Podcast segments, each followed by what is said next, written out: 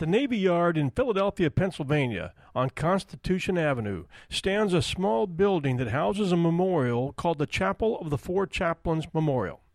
This Navy Yard is now a thriving industrial complex that still houses some components of the Navy, but few memories still exist of the shipyard that housed over 40,000 workers and gave us the battleships New Jersey and the Wisconsin, which, by the way, is a big attraction in its adopted port of Norfolk, Virginia. Few of the people at the Industrial Center today know that this memorial was a Navy chapel in World War II. It was the chaplains of different faiths who tended to the needs of the scared and dying soldiers on all the horrific fronts of war. Chaplains who gave hope when there seemed to be none, and chaplains who promised to deliver that last letter before pulling the lids down on the eyes of a dead soldier. It was a brotherhood of men all serving one God and doing their best to understand how all this could be happening in God's world. This is the story of the four chaplains, borrowed from the inspirational website www.homeofheroes.com, which we suggest you support, as they are an excellent place to find the often forgotten stories of America's heroes. Welcome to another episode from 1001 Heroes, Legends, Histories, and Mysteries. This one from our Heroes series is titled The Four Chaplains and tells the story of the heroic actions of four U.S. Army chaplains who gave all they could, including their lives, to get as many men safely off the ship as possible in the frigid waters of the North Atlantic when the USA troop transport Dorchester was torpedoed 80 miles south of Greenland on February 3rd. 1943. John P. Washington was a Catholic priest from Kearny, New Jersey.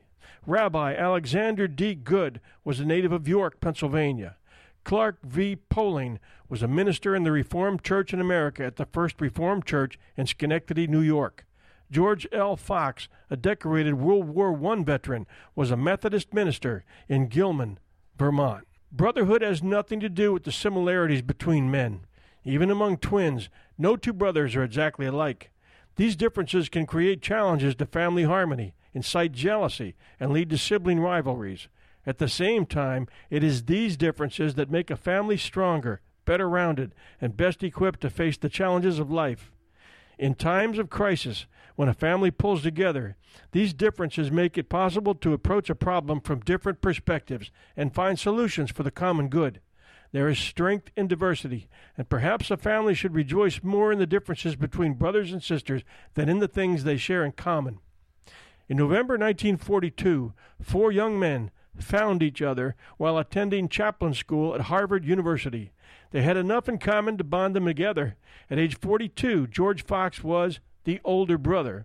The youngest was 30 year old Clark Poling, and less than three years separated him from the other two, Alexander Goode and John Washington. A common cause brought them together the desire to render service to their nation during the critical years of World War II. Between the early days of May to late July, the four had entered military service from different areas of the country. Reverend Fox enlisted in the Army from Vermont the same day his 18 year old son Wyatt enlisted in the Marine Corps. During World War I, though only 17 years old, Fox had convinced the Army he was actually 18 and enlisted as a medical corps assistant. His courage on the battlefield earned him the Silver Star, the Croix de Guerre, and the Purple Heart. When World War II broke out, he said, I've got to go. I know from experience what our boys are about to face. They need me. This time, however, he didn't enlist to heal the wounds of the body. As a minister, he was joining the chaplain's corps to heal the wounds of the soul. Reverend Clark V. Poling was from Ohio and pastoring in New York when World War II threatened world freedom. He determined to enter the Army, but not as a chaplain. I'm not going to hide behind the church in some safe office out of the firing line, he told his father when he informed him of his plans to serve his country. His father, Reverend Daniel Poling, knew something of war, having served as a chaplain himself during World War I. He told his son, don't you know the chaplains have the highest mortality rate of all? As a chaplain, you'll have the best chance in the world to be killed. You just can't carry a gun to kill anyone yourself. With new appreciation for the role of the chaplain's corps, Clark Poling accepted a commission and followed in his father's footsteps. Like Clark Poling, Alexander Goode had followed the steps of his own father in ministry. His first years of service were in Marion, Indiana. Then he moved on to York, Pennsylvania. while studying and preparing to minister to the needs of others. Alex had joined the National Guard. Ten months before Pearl Harbor, he sought an assignment in the Navy's Chaplain Corps, but wasn't initially accepted. When war was declared, he wanted more than ever to serve the needs of those who went in harm's way to defend freedom and human dignity. He chose to do so as a U.S. Army chaplain. One look at the bespectacled, mild mannered John P. Washington would have left one with the impression that he was not the sort of man to go to war and become a hero. His love of music and beautiful voice belied the toughness inside. One of nine children in an Irish immigrant family living in the toughest part of Newark, New Jersey, he had learned through sheer determination to hold his own in any fight. By the time he was a teenager, he was leader of the South 12th Street Gang. Then God called him to ministry, returning him to the streets of New Jersey to organize sports teams, play ball with young boys who needed a strong friend to look up to, and inspire others with his beautiful hymns of praise and thanksgiving.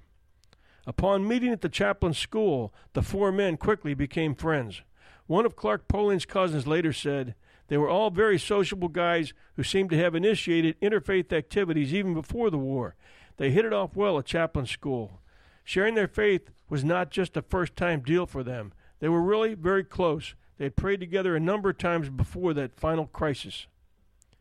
The observation pointed out by Clark's cousin, Reverend David Poling, is of note, for the men of whom he spoke were unique. Their close bond might easily have marked them as the four chaplains long before a fateful night three months after they first met, when their actions would forever make the title synonymous with the names of George L. Fox, Alexander D. Goode, Clark V. Poling, and John P. Washington.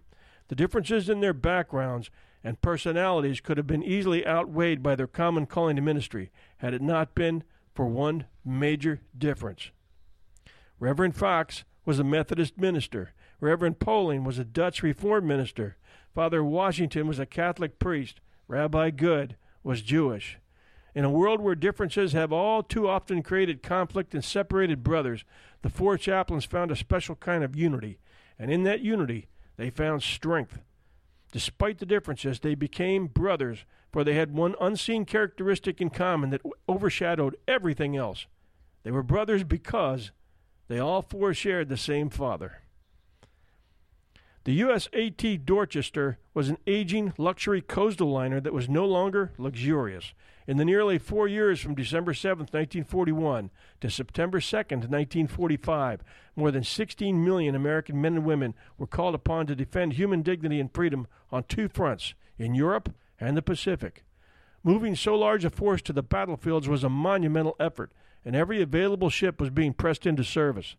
Some of these were converted into vessels of war others to carrying critical supplies to the men and women in the field. The Dorchester was designated to be a transport ship. All non critical amenities were removed, and cots were crammed into every available space. The intent was to get as many young fighting men as possible on each voyage. When the soldiers boarded in New York on January 23, 1943, the Dorchester certainly was filled to capacity. In addition to the merchant marine crew and a few civilians, young soldiers filled every available space there were 902 lives about to be cast to the mercy of the frigid North Atlantic. As the Dorchester left New York for an army base in Greenland, many dangers lay ahead. The sea itself was always dangerous, especially in this area known for ice floes, raging waters, and gale force winds. The greatest danger, however, was the ever present threat of German submarines, which had recently been sinking Allied ships at a rate of 100 every month the Dorchester would be sailing through an area that had become infamous as Torpedo Junction. Most of the men who boarded for the trip were young, frightened soldiers. Many were going to sea for the first time and suffered seasickness for days. They were packed head to toe below deck, a steaming human sea of fear and uncertainty. Even if they survived the eventual Atlantic crossing, they had nothing to look forward to, only the prospects of being thrown into the cauldron of war on foreign shores. They were men in need of a strong shoulder to lean on, a firm voice to encourage them, and a ray of hope in a world of despair. In their midst moved four men, army chaplains, called to put aside their own fears and uncertainties to minister to the needs of others. Perhaps Chaplain Fox thought of his own 18 year old son serving in the Marine Corps as he walked among the young soldiers on the Dorchester, giving strength and spiritual hope to those he could. Before leaving, he had said goodbye to his wife and seven year old daughter, Mary Elizabeth. It was Chaplain Fox's second war, for the war to end all wars hadn't. In other parts of the ship, Father Washington likewise did his best to soothe the fears of those about him. As a Catholic priest, he was single and hadn't left behind a wife or children, but there were eight brothers and sisters at home to fear for him and pray for his safety. Now his closest brothers were the other three chaplains on the Dorchester. They leaned on each other for strength as they tried daily to mete that strength out to others. Surely as he prayed for his makeshift parish, Father Washington also whispered a prayer for Chaplain Fox, Chaplain Poling, and Rabbi Goode. Not only had Chaplain Fox left a son and daughter behind, Rabbi Goode had left behind a loving wife and three year old daughter. Chaplain Poling's son Corky was still an infant, and within a month or two his wife would be giving birth to their second child. In time of war, perhaps being single had its advantages.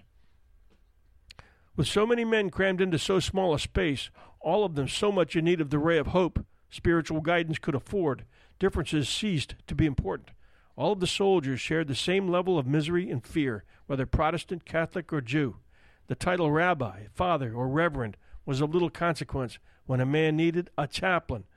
A prayer from Rabbi Goode could give strength to the Catholic soldier as quickly as a hymn from the voice of Father Washington could warm the heart of a Protestant. Jewish soldier facing an uncertain future on foreign shores could draw on the strength of a Protestant to help him face tomorrow. When sinking in the quicksand of life, one doesn't ask for the credentials of he who offers the hand of hope. He simply thanks God that the helping hand is there. The crossing was filled with long hours of boredom and misery. Outside, the chilly Arctic winds and cold ocean spray coated the Dorchester's deck with ice. Below deck, the soldiers' quarters were hot from too many bodies crammed into too small a place for too many days in a row. Finally, on February 2nd, the Dorchester was within 150 miles of Greenland. It would have generated a great sense of relief among the young soldiers crowded in the ship's berths, had not the welcomed news been tempered by other news of grave concern. One of the Dorchester's three Coast Guard escorts had received sonar readings during the day, indicating the presence of an enemy submarine here in Torpedo Junction. Hans Danielsen, the Dorchester's captain, listened to the news with great concern.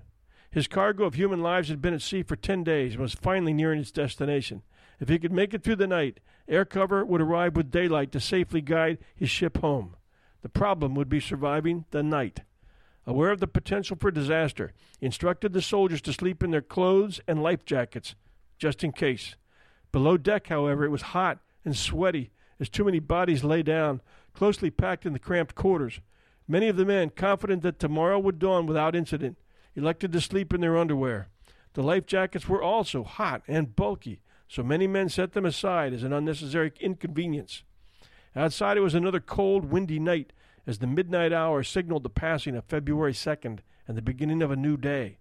In the distance, a cold metal arm broke the surface of the stormy seas. At the end of that arm, a German U boat submarine captain monitored the slowly passing troop transport. Shortly before one in the morning, he gave the command to fire. Quiet moments passed as silent death reached out for the men of the Dorchester.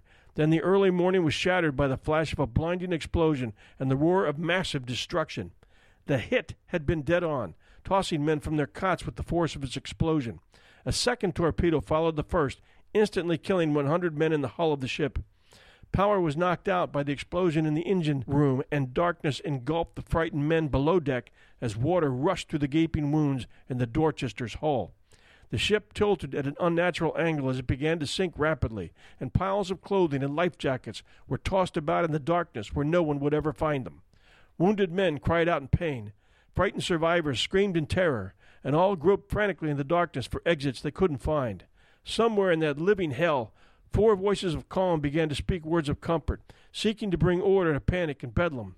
Slowly, soldiers began to find their way to the deck of the ship, and many still in their underwear, where they were confronted by the cold winds blowing down from the Arctic.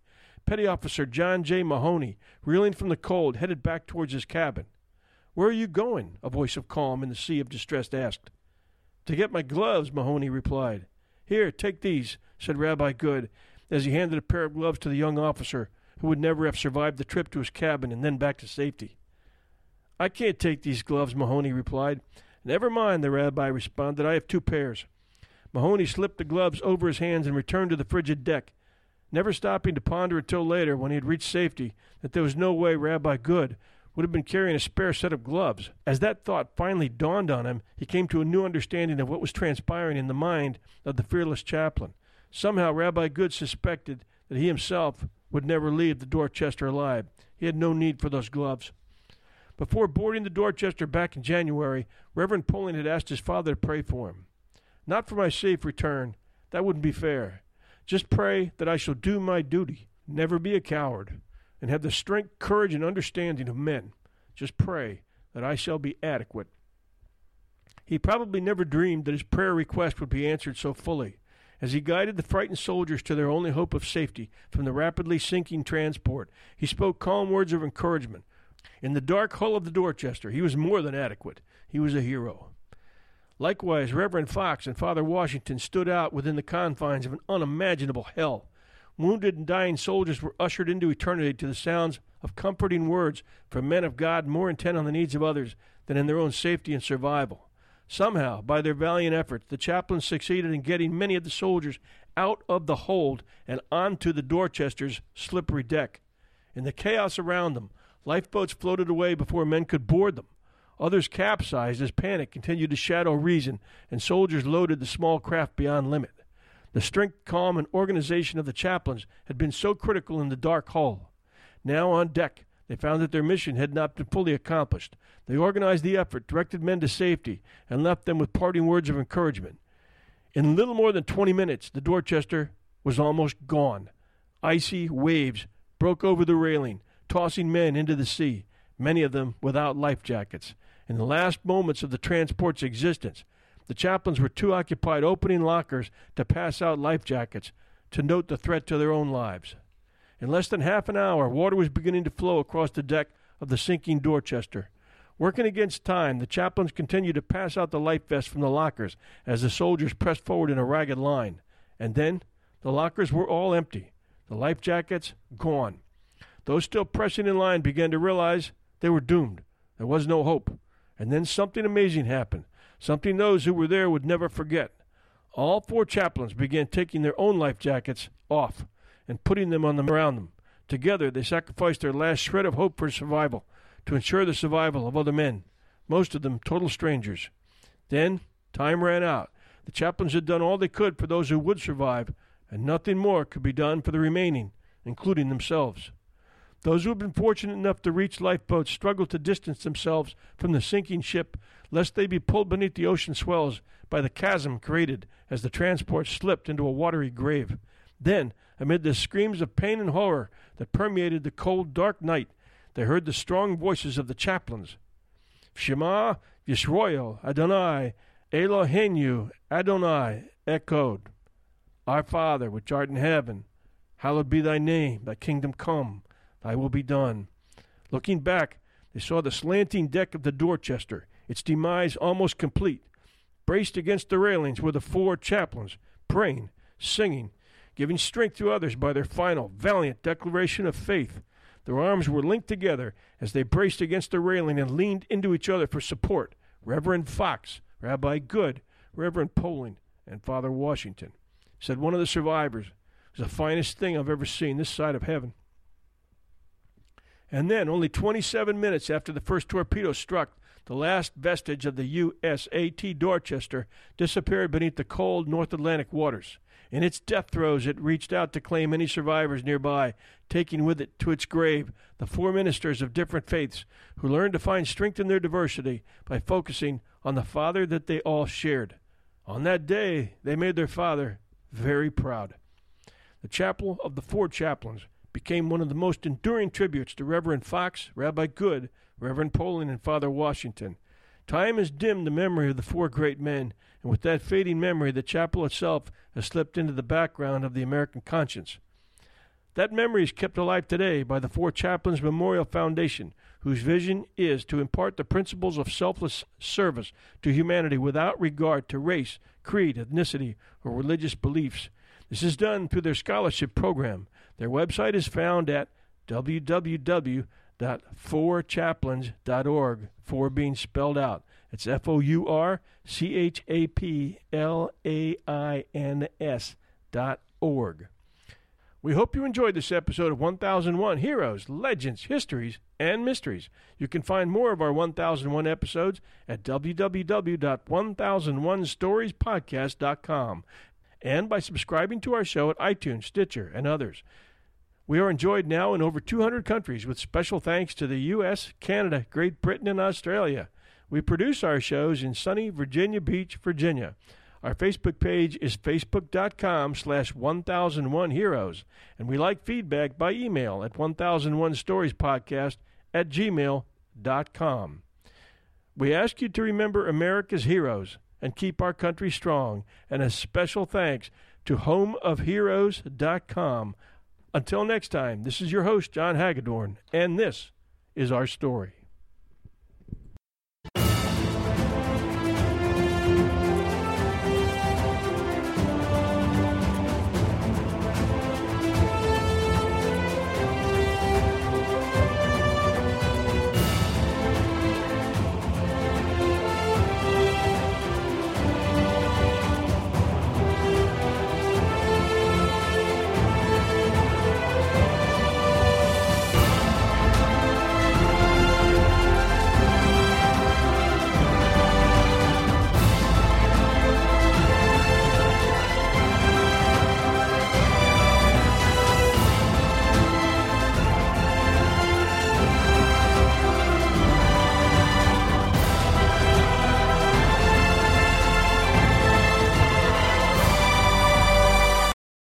For the ones who work hard to ensure their crew can always go the extra mile, and the ones who get in early so everyone can go home on time, there's Grainger, offering professional grade supplies backed by product experts so you can quickly and easily find what you need.